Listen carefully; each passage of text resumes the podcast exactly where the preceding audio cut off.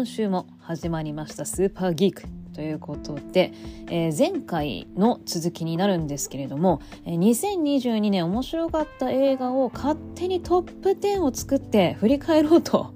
いうのを前回やっておりました。で、じゅういからろくいを発表したんですけれども、今回はごいからいちい発表していきたいと思いますので、最後まで聞いていただけたらなと思います。こちらの番組はですね、私スーの好きなもの、気になっているものなどをおしゃべりくそばばしていく番組でございます。最後まで聞いていただけると嬉しいです。それではスーパーギーク始まります。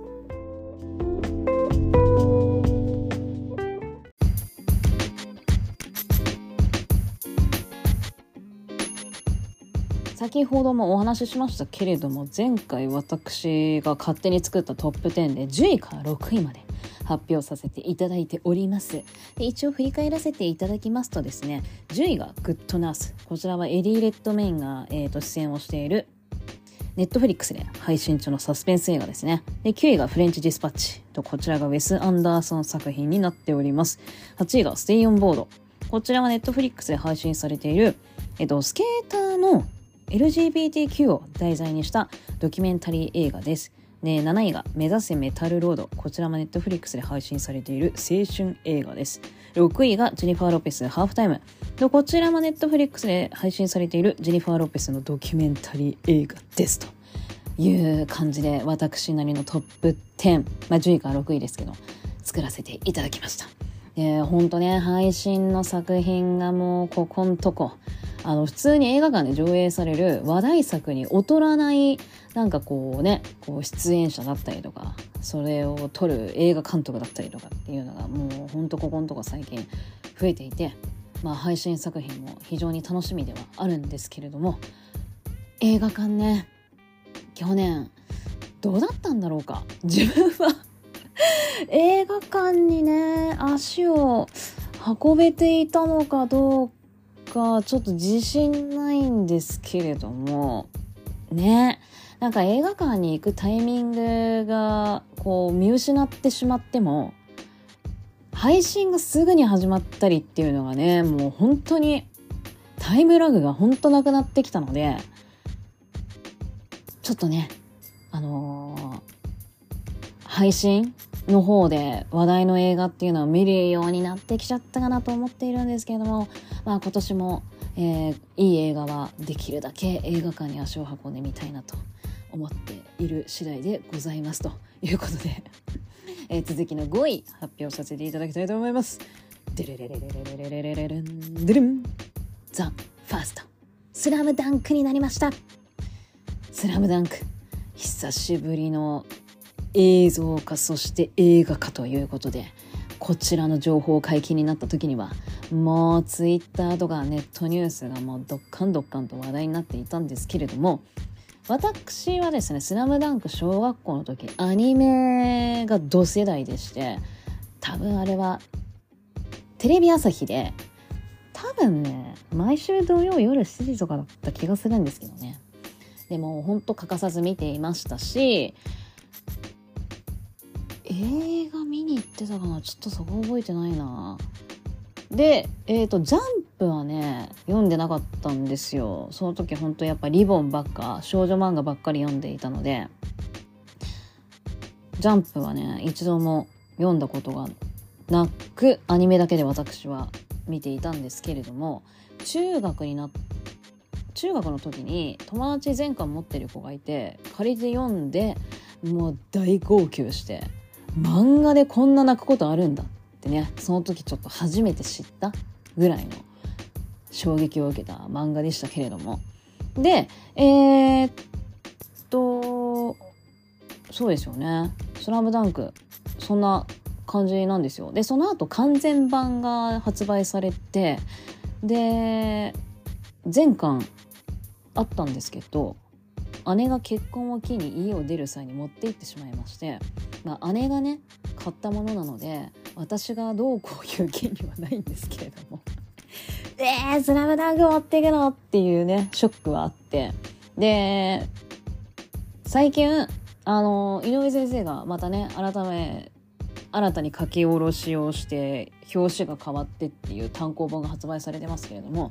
それはね途中まで買ってあるんですよね。まだ全巻揃ってなくて、なんかこの映画を見た後にああなんか揃えな揃わないえだから全巻ね揃えなきゃななんて思ったんですけど、そう完全版の時に何回か読み直しとかはしているんですよね。一応スラムダンクはね好きな漫画の一つにはなっているんですけれども、あとねスーファミスーファミね、これやった人いるかな。あのねスラムダンクって花道のセリフから始まりましたオープニングが。でダーンダーンってあのバスケットボールをこう花道がこう床にこう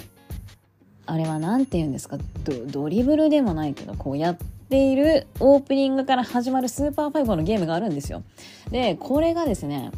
私もうねずっと湘北でチーム、えー、とプレーをしていたんですけれども、えー、と両南、えー、海南、えー、とあれはえっ、ー、と発生しちゃったな。スラムダンク。湘陽高校のよっつの、えー、高校ね、どちら、どれか自分で選べるんですよ。で、プレーをして、あの、全国大会出場を狙おうっていうやつだったと思うんですよね。でそれで私あのノーマルだとね、まあ、私の多分プレーが悪いと思うんですけど、ちょっとね負け続きが始まってしまってイージーモードに切り替えて、えー、無事に全国大会に出場することができたといやあのね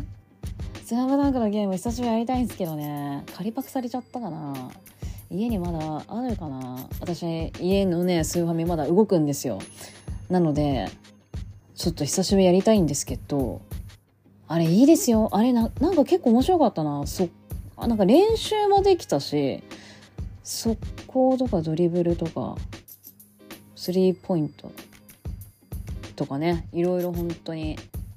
技がいろいろできて面白かったですけどね。久しぶりにやりたいですけど。でなんか、なんか全然話がずれちゃったけどまあ私のねスラムダンクってそんな感じなんですよ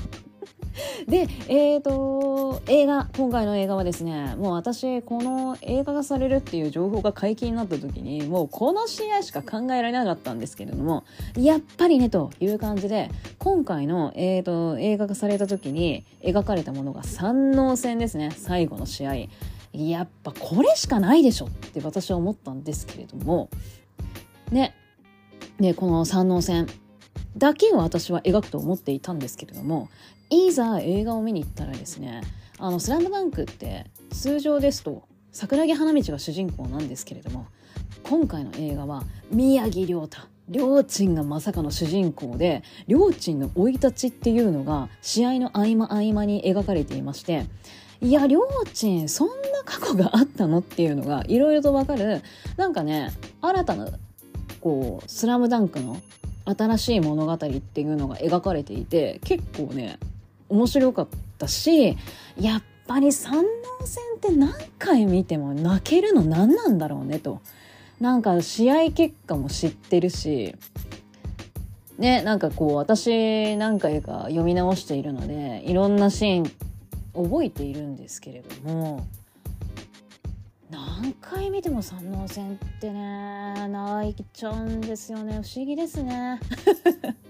でもちろんあの映画館であのすっごい人だったんですよ。結構ね私ドルビーシネマで見に行ったんですけど、やっぱいい席いい位置っていうのがもうほぼ埋められていて、結構人が入っていた状態だったのでワンワン泣くことはなかったんですけれども、やっぱりちょっとうっすらこううるうる鼻水ちょっとすすっちゃうあの感じでね、最後の方とかいややっぱ山王戦って最高だなって思いながら見たんですが、えっとね、私がこの映画を見た感想としては、漫画を読んでないとこの映画ってちょっと面白さがなんかこう伝わらないんじゃないかなっていうのがちょっとね思ったりもしたんですよね。で、映画をねこう見ているとやっぱみゃみゃだって漫画で描かれていたものが結構カットされていたりとかして、で先ほども言いましたけれども、なんかこう結構三能線の裏にそんなことがあったのっていうことも描かれていたりとかもあるので、でやっぱね漫画し読んでますよねみたいな感じで映画もねなんかちょっと展開されてたりとかしていたので、やっぱりこう漫画を読んでからこのスラムダンク、ザ・ファーストスラムダンクっていうのを見た方がいいのかなっていうのは私は思ったりもしましたね。うん。まあけど全然面白かったですよ。なんかあの、で、あのー、三能線って漫画をね、読んだ方はもうもちろんご存知だと思いますけれども、ほんと最後の方、あのー、セリフがなくて、そのキャラクターともう線しかない状態なんですよね、漫画が。でそれをどう描くんだろうと思っていたんですけれども、やっぱね無音のシーンっていうのがこの映画はありまして、でこの無音からのラストスパート、その試合のね最後に向かうあのラストスパートが本当に素晴らしく描かれていまして、やっぱあそこ泣いちゃったね。こう無音、やっぱこう映画とかってあのもちろん作品の内容が良くて泣くっていうのももちろんあるんですけれども、音楽との相乗効果で結構あの泣いちゃったりっていうのってドラマにしろ映画にしろあると思うんですよ。でなのにスラムダンク無音なのにやっぱ泣けるんですよね。これがねスラムダンクマジックというかやっぱスラムダンクってすっげえなってね思った瞬間でしたね。でやっぱ無音のところあのー、シーンとしているんですけれども、やっぱ鼻すすっちゃってる人の音っていうのがちらほら聞こえてきたので、うわ泣いちゃうよね、わかるわって思いながら私はそこはぐっと鼻すするのを我慢したんですけれども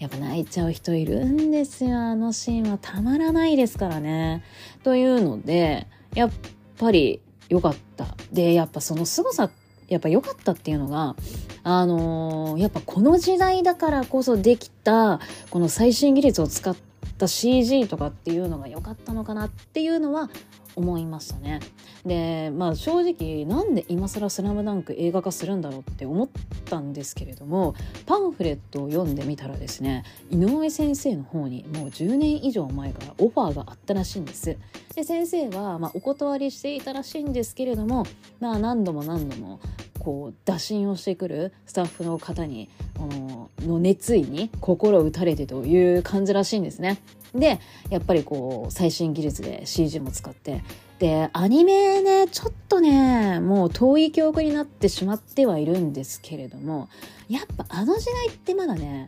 アニメって堅苦しさっていうのがあったと思うんですよね。やっぱ平面でこう平べったいというかそうなんですけども、やっぱね今の最新技術ですとやっぱ試合中動いてない選手なんていないわけじゃないですか、実際。それがちゃんとね細かいところまで選手がまあこう動いているっていうのがもう細かく描かれていて、でやっぱちょっと立体感もあるしね、なんかこう人物にこうちゃんと丸みがあるというか、なんかね立体感があるっていうのがやっぱ今の時代だからこそこのスラムダンクっていうのはこう作ってよかったのかなというのは思ったりもしましたけどね。いやーすごかったですよ本当に。なんかね両チームのその過去とうまくその三能線が組み込まれてたなっていうのも思いますし、やっぱりねこう井上先生が結構携わってますのでこちらの制作に、やっぱね漫画描いてた人がこうやって映像をたずなんかこうスタッフにちゃんと携わるっていうのはいいなっって思ったりもしましたね。いや本当面白かったですよ。で今回あの声優さんがガラリと、えー、当時の声優さんではなくまたこうオーディションをやってこう、ね、声優さんを変えたというのも話題になってましたけれども、あのー、全然違和感なかったなと思いまして、で沢北やっぱ三能がアニメでは描かれてなかったのであれですけども、沢北くん声低くてなんかいい声してんなって思ったら竹内くんが声やってたのかよと。で私は竹内くんはですね エースリー あのゲームね、アプリゲームの エースリー をやっていたのでもう結構熱中してあのイベントもね行ったりとかエースリー のイベントとか行ってたりしていたんですけれども、だ竹内くんはその エースリー のじゅう座の時を知っているので、あの時ってまだ多分全然新人の頃だったと思うんですよね。でそれがまあどんどん竹内くん有名になってという感じで、なんかもう親戚のおばちゃんみたいな言い方になっちゃいましたけど、竹内くんほんとなんかすごい人気になったんだなという感じですね。やっぱ相変わらずイケボやなと思いながら見ていた次第でございます。で私あの今回沢北くんのお父さん出てくるのかなって思ったんですけど、ちょっと出てこなくって、まあ両親が主人公だから仕方ないのかなって思ったりもしたんですけど、やっぱこう沢北くんはお父さんがねあのお父さんとのワンオンワンでこのバスケの楽しさを知ったっていうエピソードもありましたので出てくるかな、そこを描かれるのかなと思ったんですけど、やっぱカットされてましたし、あと仙道とルカマのワンオンワンちょっと出てくるかなと思ったんですけどそれもカットされてましてね、やっぱあのねワンオンワンでルカマが沢北の存在を知るっていうのが印象的だったのって、まあ、やるかなと思ったけどやがなかったし、あと桜木花道がこう背中をグギってやった後に春子さんに好きですってなんかこう勘違いさせるあのシーンっていうのも見たかったけどやっぱカットされてた。まありょーちんが主人公だ、もう全部りょーちんが主人公だから仕方ないかってなっちゃうんですけど、まあしょうがないのかな、ちょっと見たかったなっていうのもありましたけれども、なんかねそういうのがあるからやっぱね漫画読んでからのスラムダンクこの映画っていうのがやっぱいいのかなって思ったりもする部分があるっちゃあるんですけどね。あとやっぱミッチーかっこよかったなと。私はあのミッチーが大好きだった人間なんですけども、やっぱりミッチーはねミッチーかっこよかったな。いやーいやーなんかやっぱ読み返したくなりますよね、スラムダンクあれを見た後。いやーよかったよかったという感じでございましたね。うん、まああとなんでりょーちんなんだろうって思ったんですけど、これもパンフに描かれていて、えーとやっぱいちねん生、まあ主人公が桜木花道でエースがルカワっていうので、ね、やっぱいちねん生スポットライト漫画では当たっていましたと。でさんねん生はやっぱり高校最後の試合っていうのがねあるじゃないですか。でメガネくんがねあのベンチのねあの時が多かったけれども、本当にあのメガネくんもあのいいキャラクターでしたし、もう泣けるシーンっていうのがいっぱいありましたし、そういうのにやっぱさんねん生でスポットライト当たりやすいと。でにねん生も当たってないことはなかったけれども、やっぱねそのいちねん生さんねん生に比べたらっていうのってまああんまりだったかなと。ということで今回ちょっとりょーちんを主人公にしてみたっていうのもパンフレットに書いてあったのが印象的でしたね。まあ言われてみればそうかっていう感じで、今回りょーちんがねあんなにバーンと主人公として描かれていて、非常にりょーちんファンは嬉しかったんじゃないですかね、スラムダンクで。うんということで、えー、ザ・ファーストスラムダンクめちゃめちゃ面白かったですし楽しめましたし、まだまだ映画館で公開されていると思いますので、ぜひね アイマックス ドルビーシネマ、ちょっとあの音がいい画質がいいっていうもので見ていただきたいなと思います。のでぜひ見てみてください。ということでだいごいザ・ファーストスラムダンクでございました。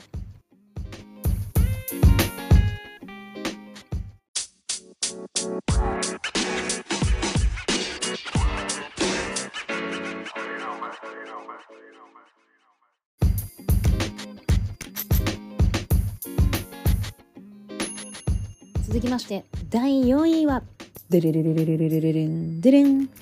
カモンカモン、こちらになりました。えー、こちらはですね、マイク・ミルズ監督作品で主人公がホアキン・フェニックスというので、まあ、話題になった映画でございまして、で私こちらは試写会が当たって見に行ったんですよね。で初めての試写会がこのカモンカモンだったんですけれども、えー、っとこちらの映画の大雑把な数字としましては、ホアキン・フェニックス演じるラジオジャーナリストのジョニーはですね、妹の妹に頼まれて、まあその甥っ子を、まあ、数日面倒を見ることになったんですけれども、えっとその妹の家に行って甥っ子の面倒を見る予定が、その妹さんの事情であのまだそっちに帰れないっていうことが、えーなりまして、でホアキホアキ演じるそのジョニーはですね、ラジオジャーナリストで、えー、と仕事でいろんなところを回ってインタビューしに行かなきゃいけない仕事があるんですよ。でどうしようってなった時に、まあ仕方ないから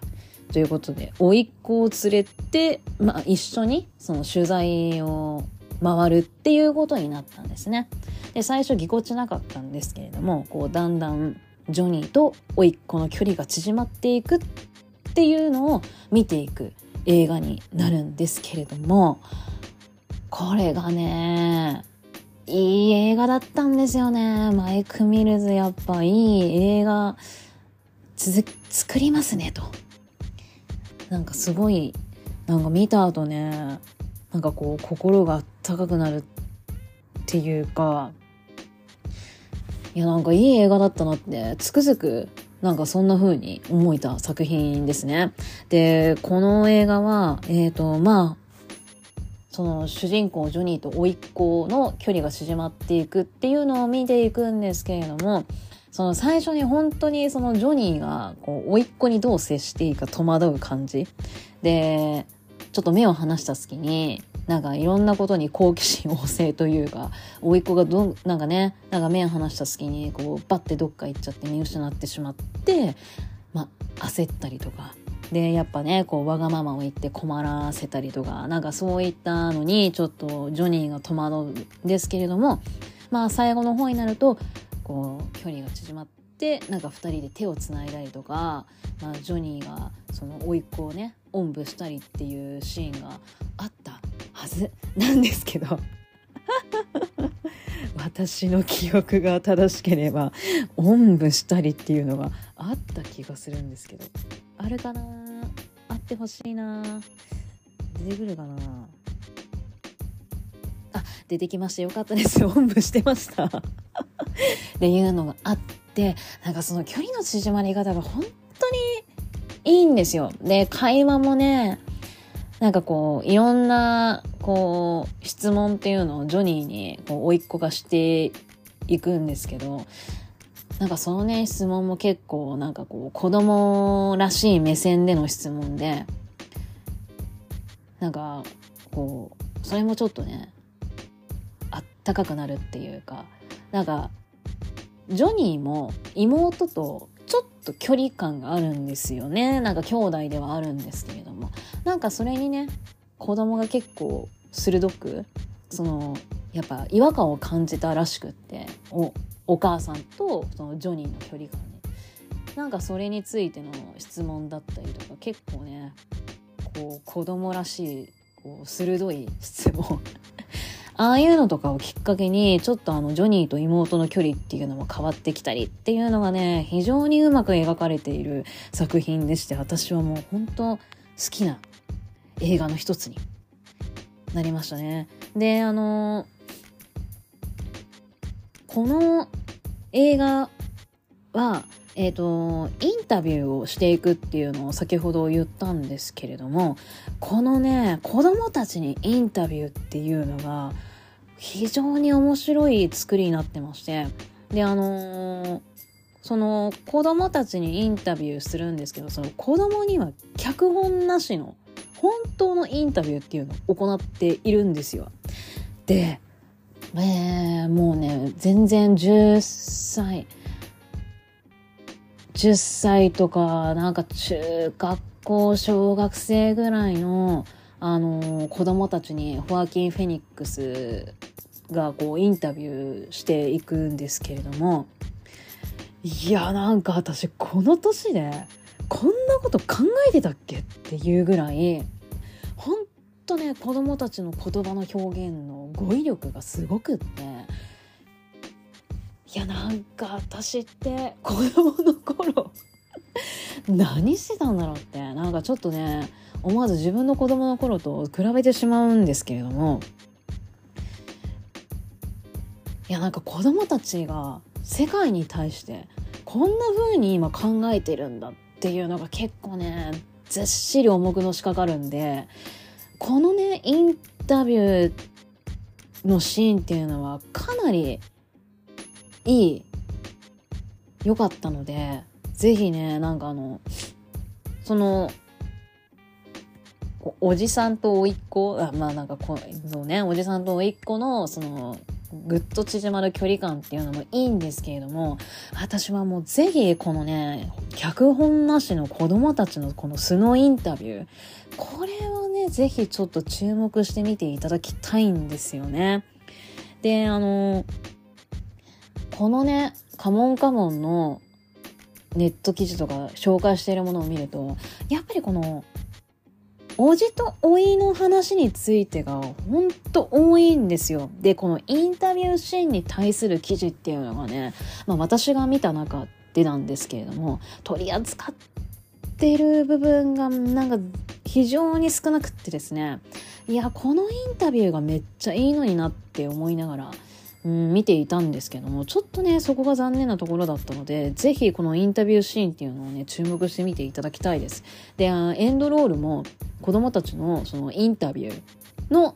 えー、音声がエンドロールとなって最後流れたりもしているので、結構マイク・ミルズ的にはこのインタビューっていうのはこう重要に考えていたんじゃないかなとは思っているんですけれども、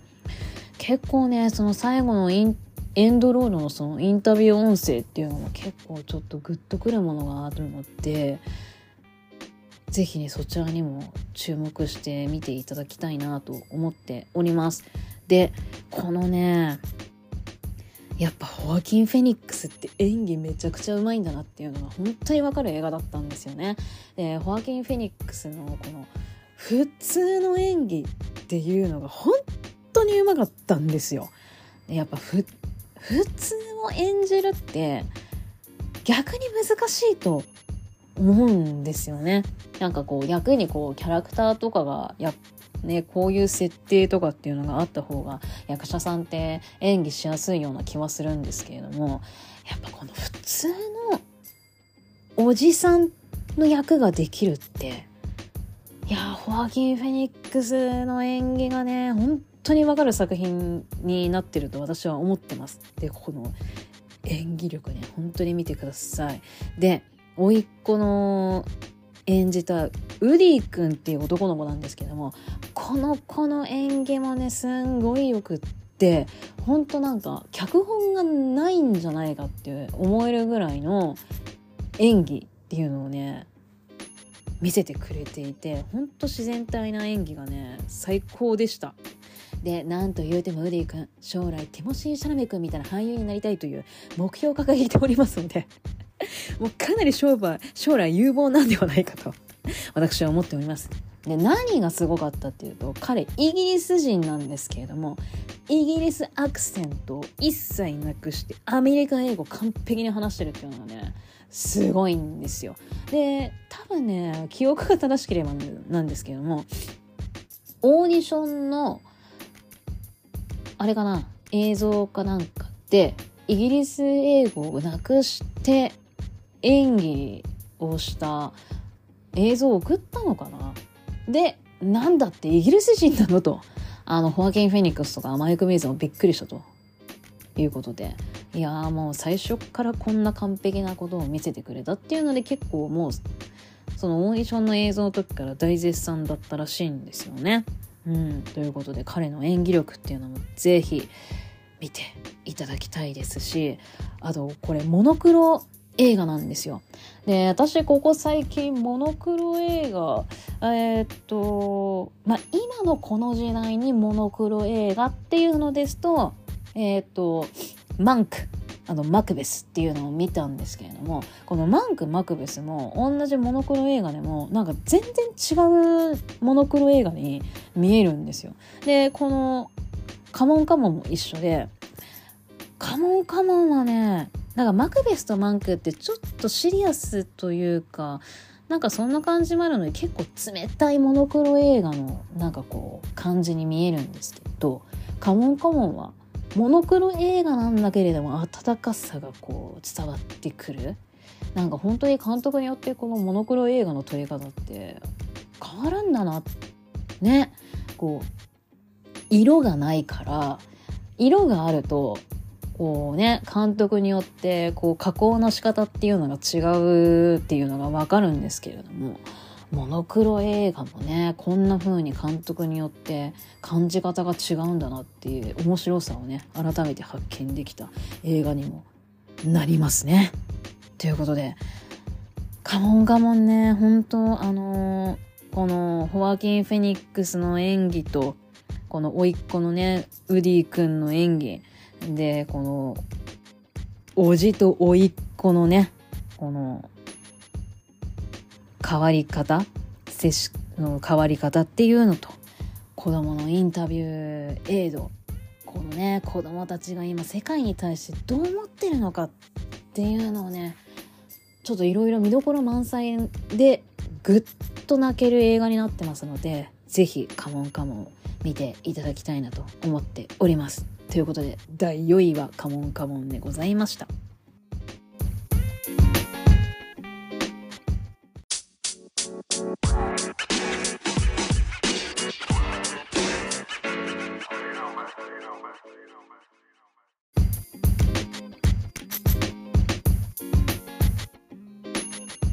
続きましてだいさんいはデルルルルルルルルルルン、ザ・バットマンになりました。いや、バットマン、これめちゃくちゃ面白かったなと私は思っているんですけれども、まあ、正直あのバットマンシリーズね、そんな見てないっていうのがこういう結果になったのかな。まあ比べるものがほとんど私ないので、あのまあヒュージャックマンヒュージャックマンだってヒースレジャー全然違うあのヒースレジャー の, あのダークナイトだ、そのヒースレジャーの演技が見たくってダークナイトを見たのと、あとベン・アフレックのあのバットマンでジャスティスリーグを見たとか、そんぐらいなんですよ正直。なのであんまりこうね、比べるっていうのがないっていうのが、まあめちゃくちゃ面白いっていう結果につながったりもしたのかなと思ったりもしますが、いやでもね、それそれでもいいそれでもいいっていうか、まあそれでも私はすごい面白かったなと思っております。で、何が面白かったのかって言いますと、えー、っと今回監督がですね、マット・リーブスという監督で、まあ今までサラの惑星とかっていうのをえー、と監督 し, してきた方なんですけれども、えー、と今回そのマット・リーブス監督はですね、探偵部分を回帰するっていうのを、えー、と今回は入れたかったらしいんですね。なのでバットマンが、まあ、殺人事件が起きたんですけれども、この犯人っていうのは一体誰なのかっていうのを推理して犯人を追求していくっていうのが、私はあのすごい面白くて好きだったんですよ。で、その推理をしていく過程で、あのバットマンって、えー、と普段はっていう言い方はいいのかな。なんか普段はブルースというあのお金持ちの方お金持ちの方っていうなんかあれですけどなんですね。でそのブルースの治療の秘密っていうのが分かってくるし、でもう絶対住みたくない治安のくっそ悪いゴッサムシティの裏側っていうのも分かってくるっていうのが、これは私はこのね過程がめちゃくちゃ面白くて楽しいんだという感じでございまして、でまあちょっとねこう、あのー、もっとちょっと掘り下げさせて掘り下げさせてっていうのかな、まあもっと言いますと、えーと今回、えーとこの映画の脚本をニルヴァーナをね聞きながら監督は脚本を書いていたらしいんですよ。で、まあそれだからかわからないけれども、あのブルースがね、まあバイクに乗ってアジトに帰るんですけれども、そのシーン。ニルバーナが流れちゃうのよ。で、うっさーニルバーナ流すんだっていうのがすっごい私はグッとね来ちゃいまして、であのこのねニルバーナの音楽がまた哀愁漂うんですよ。でなんかこうバットマンって暗いじゃないですかなんかバットマンって暗いじゃないですか。なんかマーベルに比べてね、なんかこうマーベルだと結構こう花いなんか結構派手な感じがありますけどね、なんかバットマンってそういうのに比べたらなんかやっぱ暗いこうやっぱでも逆にその人間味あふれるその感じが良かったりもするんですけれども、そのね哀愁感漂うあの感じがたまらなくってですね、結構このニルバーナ流れたのめっちゃ良かったっていうのがパンフレットでこういろいろあの批評家の方とか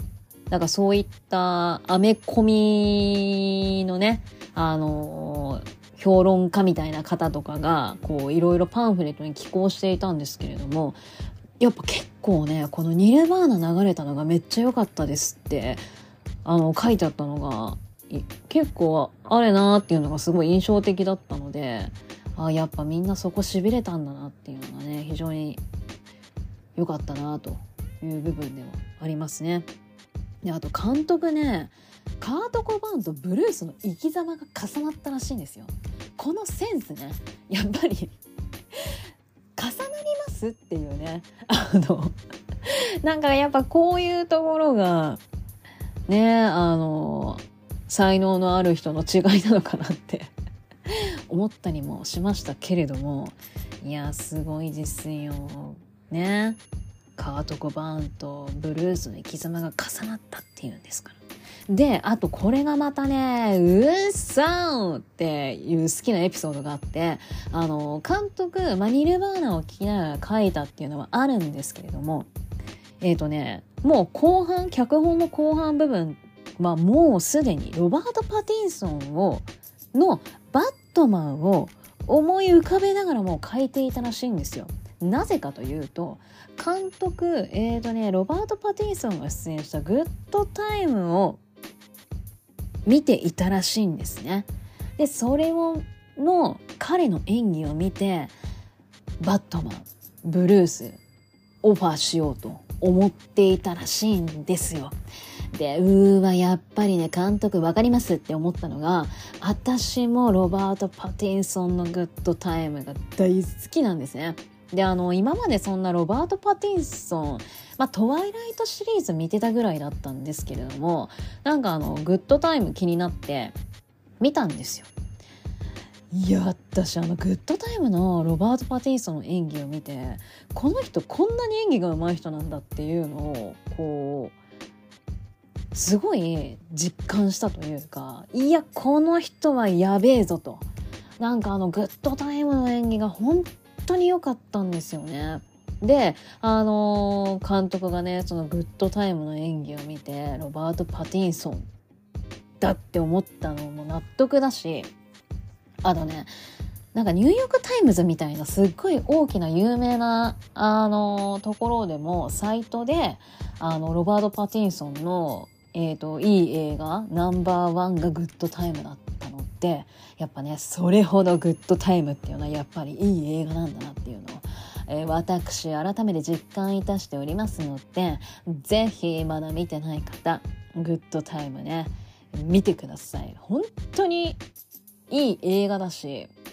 ロバート・パティンソンのあの演技は本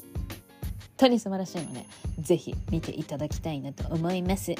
で、あとは、えーと、アクションシーンもねすっごいよくって、あの私がその中でも好きだったのは、えーとねあのー、まあボスみたいなのが分かって、でバットマンがねこうクラブにそいつがいるっていうのを知って向かうんですよ。で、まあ、その途中に、まあ、あの敵っていうのがこうそいつのなんかこう手下みたいなのがこう何人か現れて銃撃戦が始まるんですね。で電気が落ちて銃撃戦が始まったんですよ。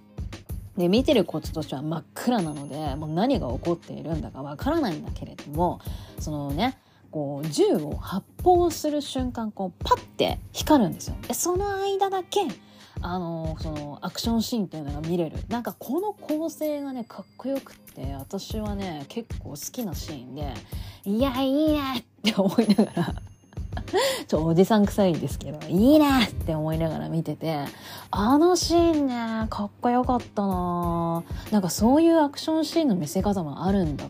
ていうね、なんかこう新しい発見ができてよかったなって思いましたけど、まあ、それにねあの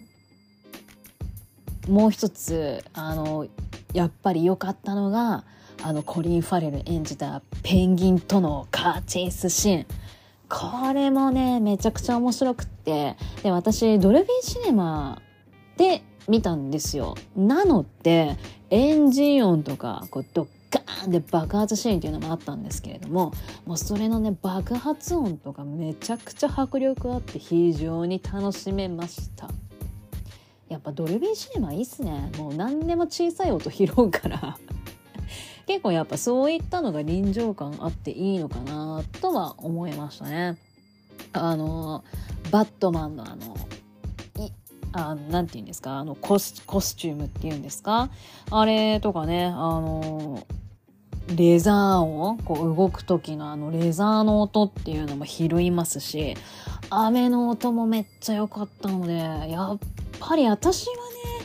アイマックス よりドルビーシネマの方が好きで、ドルビーシネマでも上映するっていう映画で気になるのがあったらなるべくドルビーシネマで見たいなって思っているぐらいなんですけれども、まだちょっと体験していないからドルビーシネマね多分やる映画館限られるんですけど、ぜひドルビーシネマねなんかであの上映するのであればぜひドルビーシネマ体験していただきたいですね。でやっぱねあのー、まあ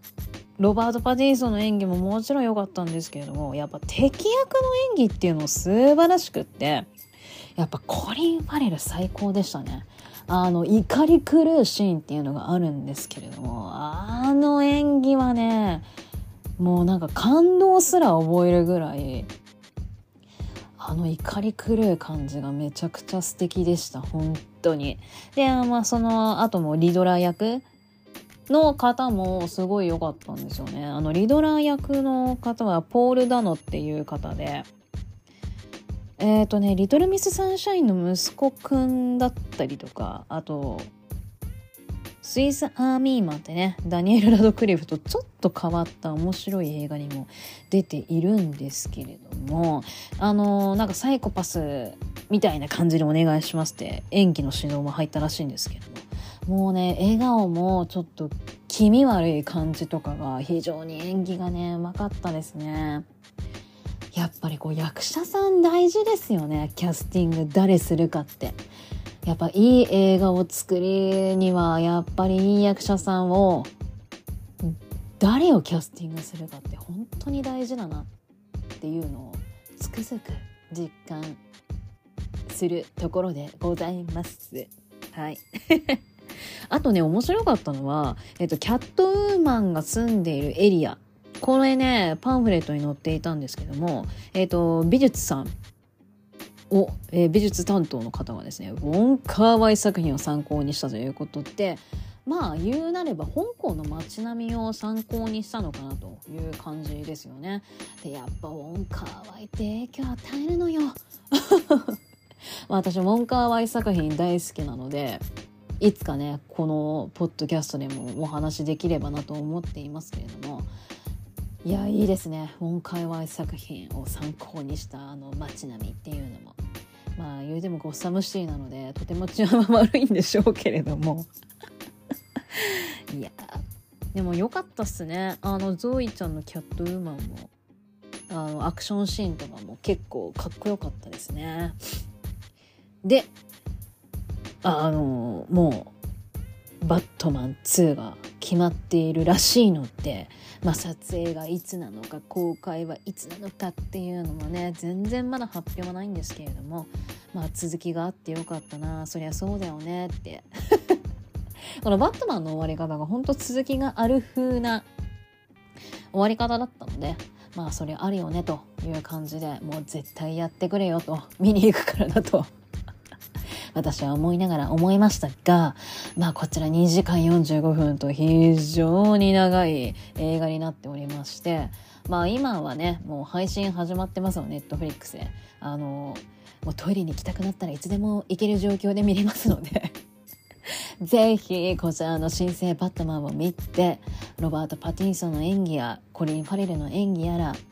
このバットマンこういろいろねあの今までのバットマンとはまた違った描き方をしているとは思いますので、ぜひそれをねあの見ていただきたいなと思います。ということでだいさんい「ザ・バットマン」でした。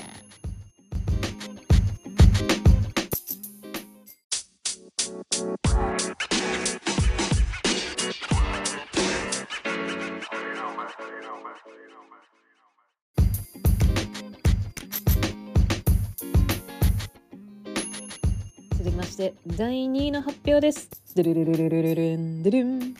トップガンマーベリックです。そう、トップガンマーベリックだいにいになりました。えーと、トップガンマーベリックの恐ろしいところはですね、未だに映画館で上映されているということですいやもうだっていつよあれ公開されたの、去年のごがつとかそこら辺だった気がするんですけれども、未だに映画館上映しているところがありますので、恐ろしい話ですよ。通常でしたら映画っていっかげつぐらいで切り上げ、上げてしまうんで、あかんじゃない、切り上げてしまうんですけれども、いやもうどんだけ人気なんだとねえ、マーベリックの恐ろしいところでございますけれども、でも面白かったのが本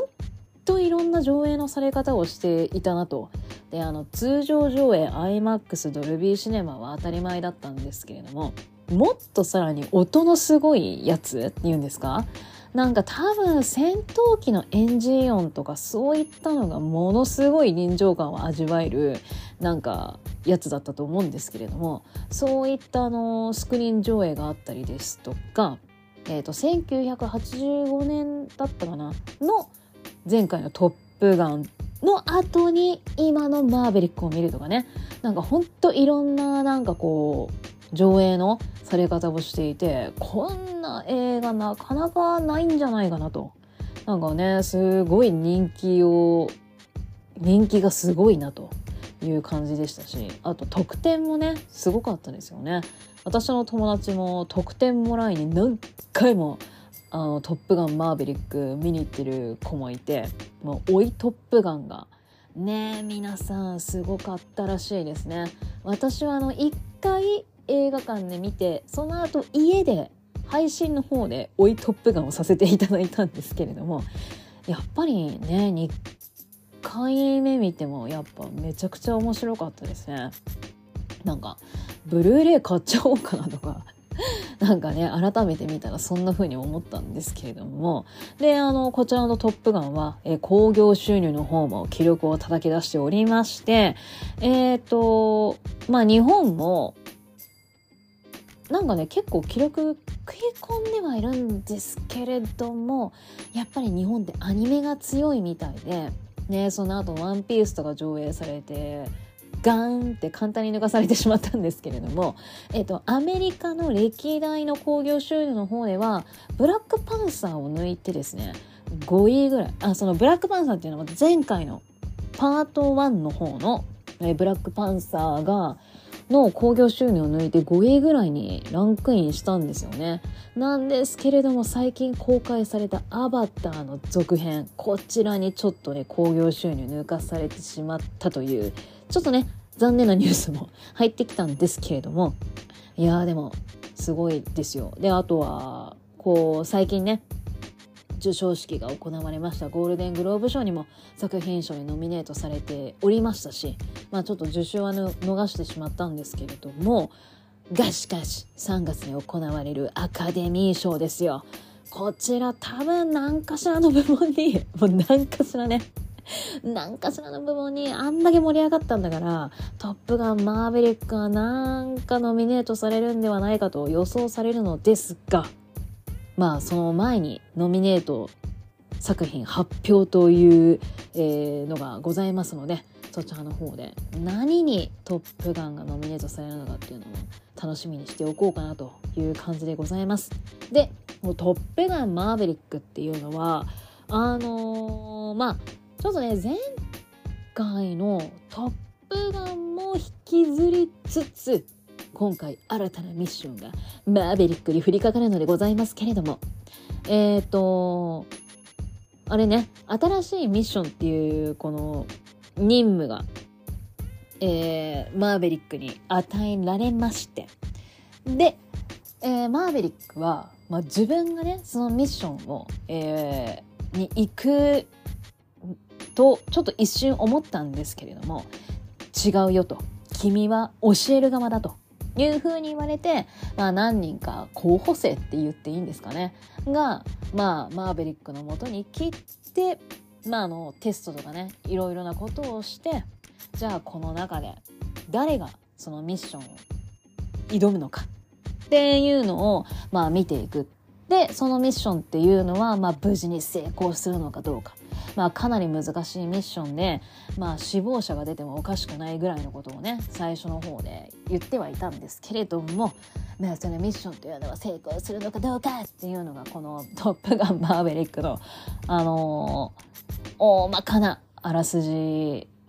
かなとは思うんですけれども、いやーでもねあのー、最初教えるだけの立場だったのがな、結局マーヴェリックもあの一緒にミッションに挑む側に変わりまして、まあその時の戦闘機のそのね操縦シーンっていうんですか、あれがもう面白かったですよね。本当にこう緊迫感あるこの映像の撮り方っていうのが非常に面白かったですし、まあそのいざミッションに挑むその戦闘機の操縦シーンも面白かったんですけれども、その前のね、あのー、まだマーヴェリックが教える側だった時、まあその候補生たちにテストだって言って、まあ自分に撃たれないように逃げ切ってくれっていうミッションを行っていたんですけれども、それとかの戦闘機の操縦シーンとかめちゃくちゃあの見応えあって面白かったですね。なんか本当にあの映し方はあの良かったと思うっていう上から目線もあれですけど本当に面白かったですね。であのもう飛行その戦闘機の中にカメラ設置してえっと「ロード・オブ・ザ・リング」さんぶさく分の収録あの撮影をしたと、戦闘機のシーンだけでねでロード・オブ・ザ・リングっていっさくさんじかんぐらいはさんじかんぜん後ありますので、まあ、大雑把に言ってもくじかんぐらいあるわけですよ。そん中でいいシーンをつまんでつまんでつなげるっていう編集作業を考えるともう気が遠くなるんですけれどもね。でそれがまたすごいのがもうみんながちゃんと操縦してるんですよね。ちゃんと訓練も受けてはんとしかん、えっとね、本、本来であればにねんかんでしたっけ？それぐらいの訓練の期間を経て、まあ、パイロットになるというところを、えー、撮影のね、スケジュールもありますので、い役者さんたちは半年でその訓練を受け、操縦するようにまでなり、ああやって撮影に挑んだということなんですけれども、まあ、トム・クルーズがもう自分で操縦しちゃいますのでもうトム・クルーズがちょっとすいません、鼻水が出てきちゃってティッシュの音が入っちゃったら申し訳ないんですけれども、もうトム・クルーズがよ、自分で操縦す る, するだって操縦するなんて言い出したものですから、他の役者さんたちも合わせなきゃいけないということになったらしいんですけどね。なんかこう裏話によると、でまあみんな撮って、ああいう臨場感のある、自分たちで操縦するからこそああいう臨場感のあるあの操縦シーンっていうのが撮れたんですから、まあすごいですよね。いや、あれはもう G がすごいでしょうね。もうガックンってあの首がもう皆さん動いて、もう G が本当にかかってるんだなっていうのがね、いや、あれ本当にあのすごいらしいですからね、その重み、 G の重みっていうのは。そうで、それをやりながら撮影をしてっていうのがね、あれは本当にやっぱりレビューとか読んでると、やっぱあの操縦シーンっていうのが見応えがあって、すっごい面白かったっていう感想が多いので、やっぱいろいろね、あのまあどの映画もそうだと思うんですけれども、このトップガンのパンフレットとか見てると、本当本当にこの映画を作るにあたってめちゃくちゃ話し合ったんだろうなっていうのがすっごいわかるんですよ。でまあ前回のなんかトップガンっていうのも取り入れつつ、新しいのも提供しなきゃいけない。そのためにはどういう風な話を作ろうかとかね。でやっぱりこうカメラをね、やっぱどういう風に撮ろうかとか、いろいろ話し合ったらしいので、やっぱそれがね、こう見事にこう大ヒットにつながったっていうのは、いや、なんかすごいな、なんか不安ですよね。なんかそうやってこうやって撮る方がいいんじゃないかって思うにしても、いざその公開が始まったら、ちゃんとそれがね、もう観客の人たちがそれを面白がってくれてヒットにつながるのかっていうのはね、やっぱやってみなきゃわかんないけど、いや、それが本当にヒットするからすごいなっていうのがね、なんかそのスタッフさんたちのすごさというのを改めて実感いたしますけれども、いやでも本当そういうのがあのー、まだね映画館で上映されているのであれば、ぜひ映画館で、しかもいやでももう アイマックス とかでやってないのかな、なんかぜひそういったいいやつで見てほしいんですけれどもね。でもまあ通常上映でも全然楽しめると思いますので、おいトップガンにしろ、まだ見てない方はね、ぜひ見に行って、あのトップガンマーベリックの面白さっていうのを楽しんでいただけたらなと思うんですけれども、私何が面白かったで、その操縦シーンとかっていうの面白かったんですけど、やっぱ普通にエンタメ性があってめちゃくちゃ面白かったなっていうのが、なんか結構大きな理由で、なんか普通に良かった、なんか普通に良かったっていうのは、なんかああいう、なんだろうな、ああいうザ・エンタメ感のあるあのー展開っていうのが、やっぱりなんか受けんのかな、大衆にはどうなん、なんかああいうのがやっぱりいいな、なんか改めてああいうのいいなっていうのを、なんかこう改めて実感して、普通に楽しめたんですよね。なんかこの普通に楽しめたっていうのがいいのかなっては私は思っていて、であと私が見に行った時、あのー私は親と見に行ったんですよね。で、親はもうななじゅう過ぎてるんですけれども、あの普通に楽しんでくれてて、で私が見に行った時も結構ね、年配の方が見に来てらっしゃる方が多く印象があって、でまあ多分もしかしたらあの前回のトップガン映画館で見た方がまた見に来たのかもしれないんですけれども、うん、なんか結構ね、年配のご夫婦で見に来てらっしゃる方とか多かったですし、もちろん大学生ぐらいとかね、高校生ぐらいの若者とかもいっぱいいましたけれども、だからああやって何年齢層を幅広く見れる映画ってここ最近あったかなっていうね、だから本当そういう年齢層を幅広く見れる映画だったっていうのもああいう大ヒットにつながった理由なのかなとも思ったりもして。ね、もちろんああいうあの戦闘機のシーンも良かったんですけれども、あれってあの恋愛のシーンっていうのもあの入ってるんですよね。なんですけれども、なんかそう一線を越えるいやらしいシーンっていうのがなかった。だからなんか普通のその年配の方とかもみんなで一緒に見れる、なんか楽しめた映画っていうのもすごい良かったな。で、私親と見に行ったんで、なんか親も私もね、別にそういうシーンがあったとしてもなんかもう別に大人ですからいいんですけど、なんかやっぱ親と見るって気まずいんですよねなんかそれが普通に見終わった後、あれ面白かったねって言えるのがなんか良かったなっていうのは思いました。なんかやっぱりあのことが終わったのかなっていう感じるシーンはあるんですけれども、でもいいじゃないですか、その終わった後っていうのがね、なんかそのなんかよくあの恋愛とかのシーンでもうドッタンバッタン、ちょっとなんかこうもうまま待てませんみたいなああいうちょっとドッタンバッタンなシーンあったりとかするじゃないですか。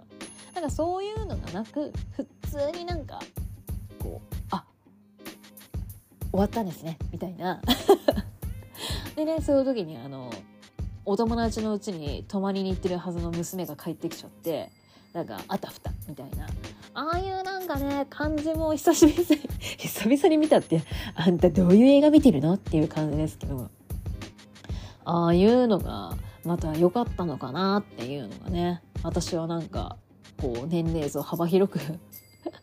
見えた理由の一つなのかなと思ったりもしたんですけれども、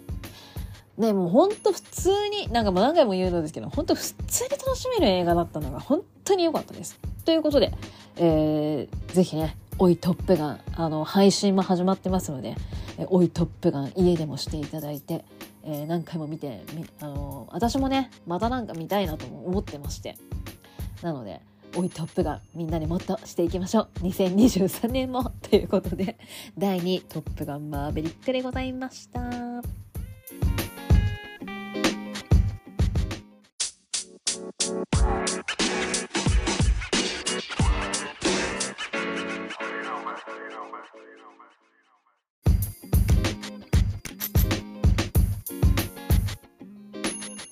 それでは最後になります。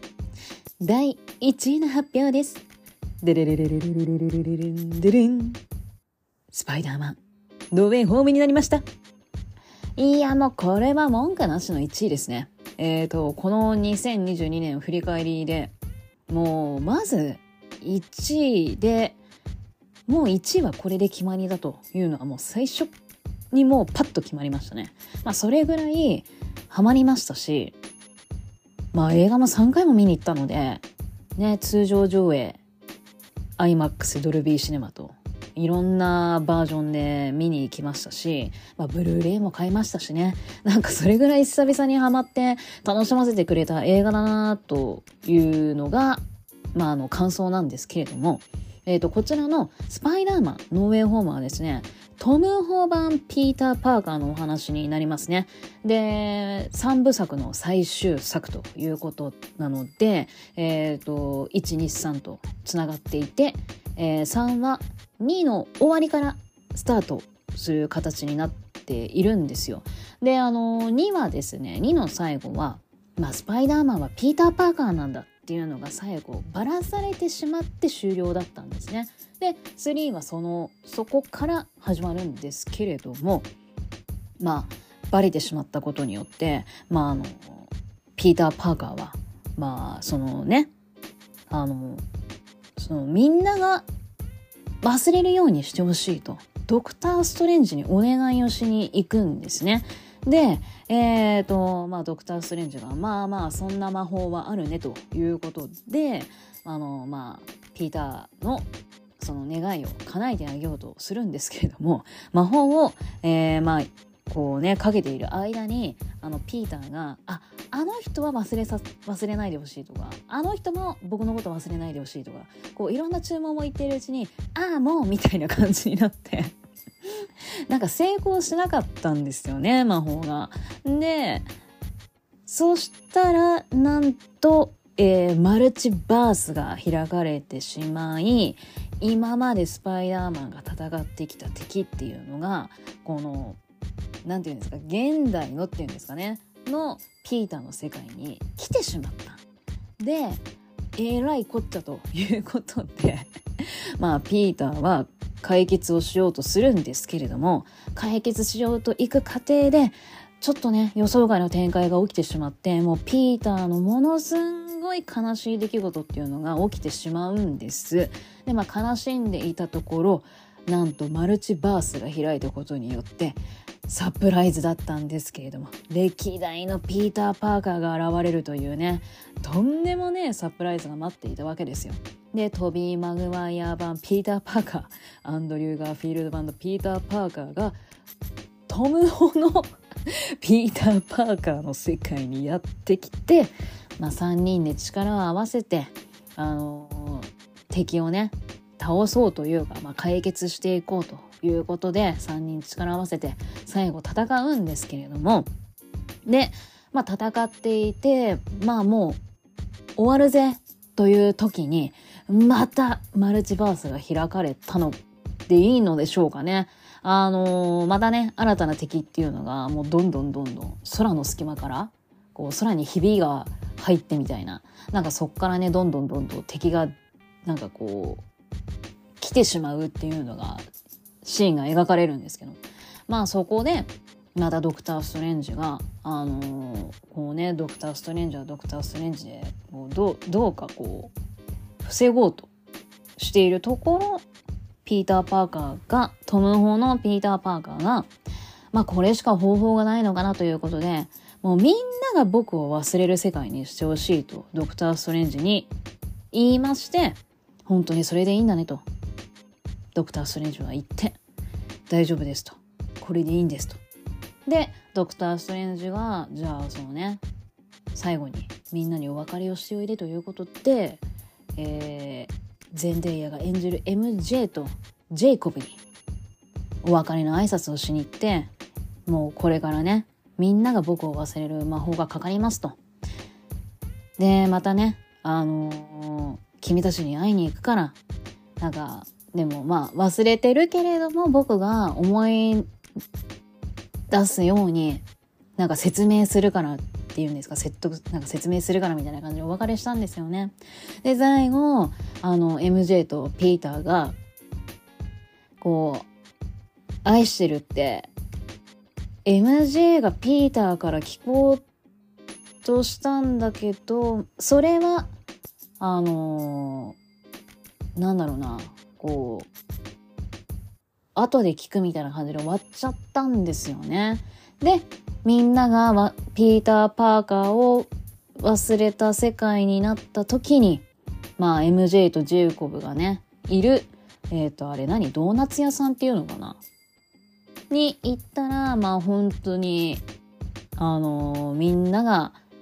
自分のこと忘れちゃっててっていう感じで、なんかねいろいろとピーターはピーターなりにあのメモに話そうと思ってたことっていうのを書いていたんですけれども、それをそっとポケットにしまって、まあ、普通に会話をして終わると。で、またピーターはスパイダーマンスーツを着てニューヨークの街を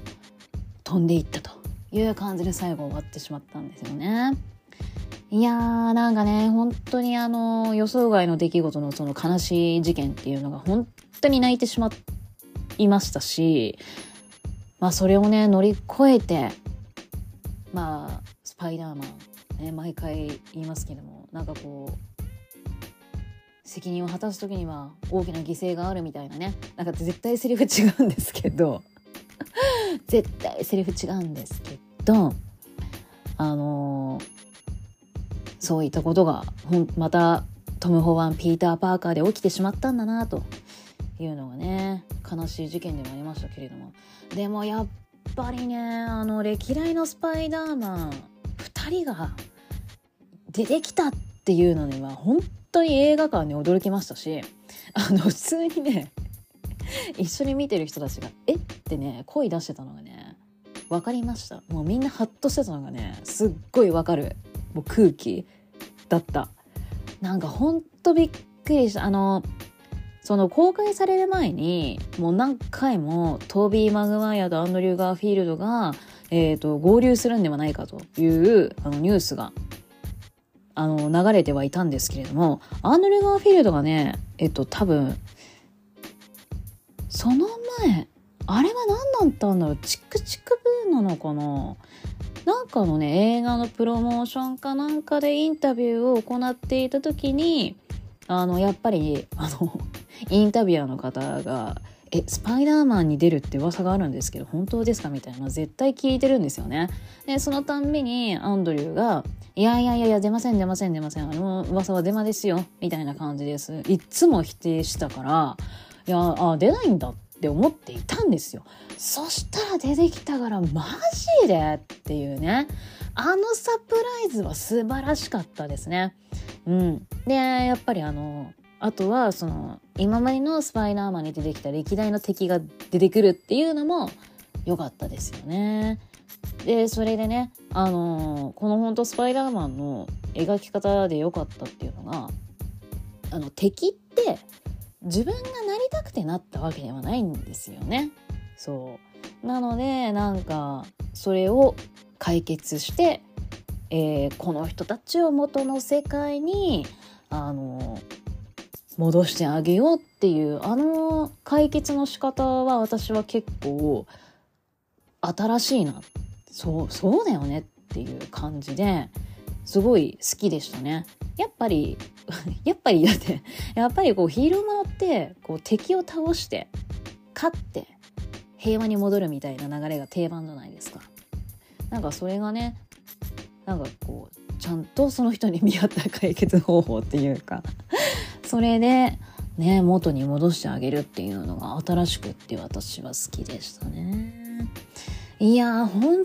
当に良かったな。なんか最後のね終わり方がちょっとなんか寂しくもありましたけれども、みんながねあのピーター・パーカーを忘れるっていう魔法をかけてしまうっていう終わり方が非常に寂しくはありましたけれども、まあそれもそれであのあれなんですよね、あの良かったのがいろいろレビューっていうかあのネット記事、その映画のサイトとかを見ていたら、前にねアイアンマンに君はまだスパイダーボーイだみたいなことを言われていたんですよね。でそれがまあこういうこう最終さんぶさくのうちのこの最後に、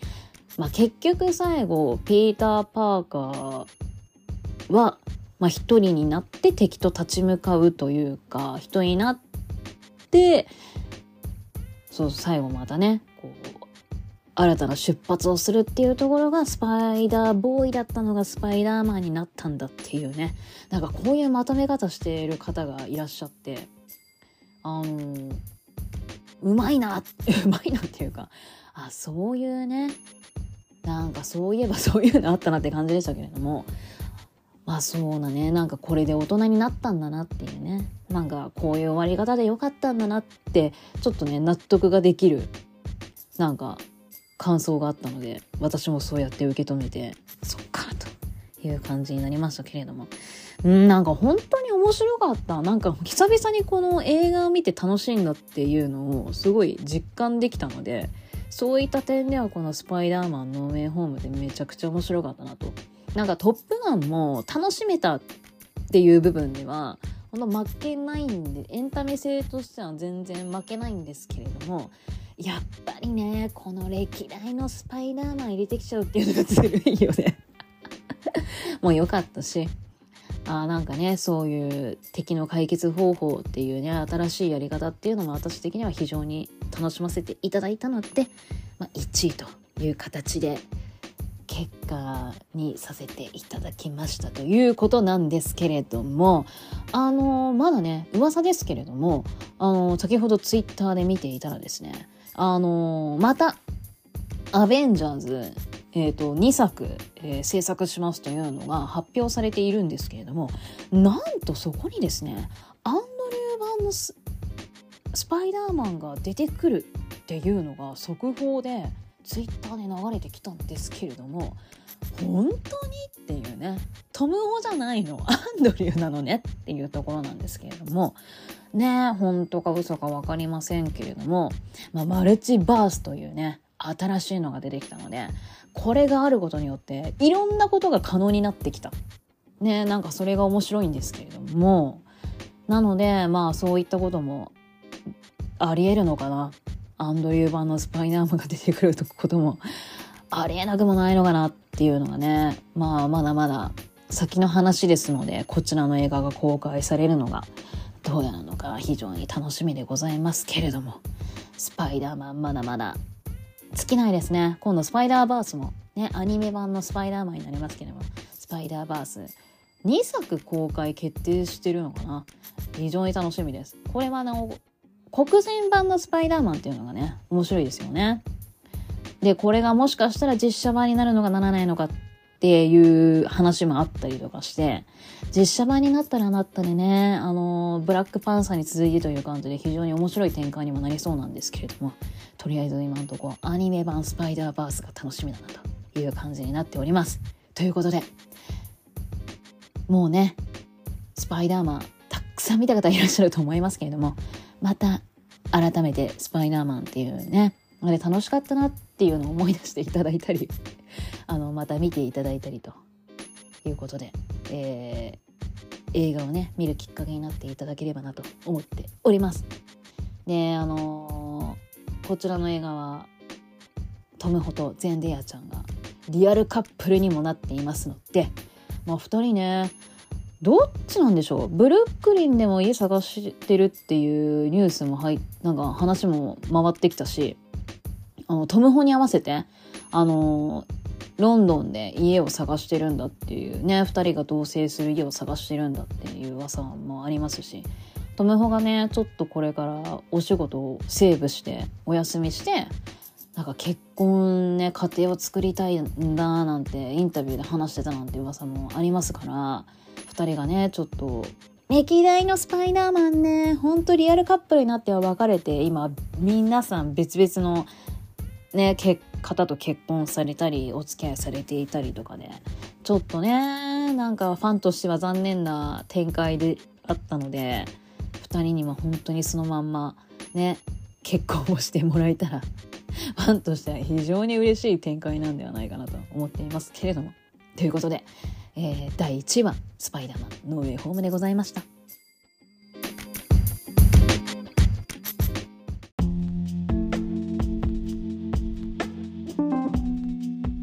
ということで前回に引き続きにはなりましたけれども、じゅういからいちい発表させていただきました、まあ、改めてまた振り返らせていただきますと、じゅういグッドナース、きゅういフレンチディスパッチ、はちいステイオンボード、なない目指せメタルロード、ろくいジェニファー・ロペスハーフタイム、ごいザ・ファーストスラムダンク、よんいカモンカモンさんいバットマン、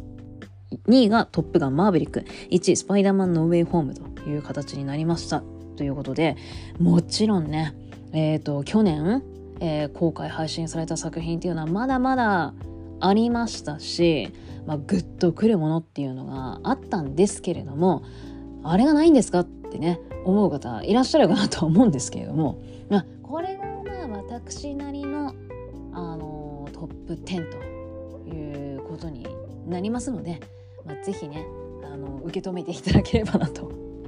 思っております。で、まあ、聞いた中でねあまだ見てないなこの映画とか気になったなというのがあれば、ぜひあの映画を見るきっかけになっていただけたらなと思いますので、ね、今年も皆さんでどんどん映画を見に行きましょうと見ていきましょうと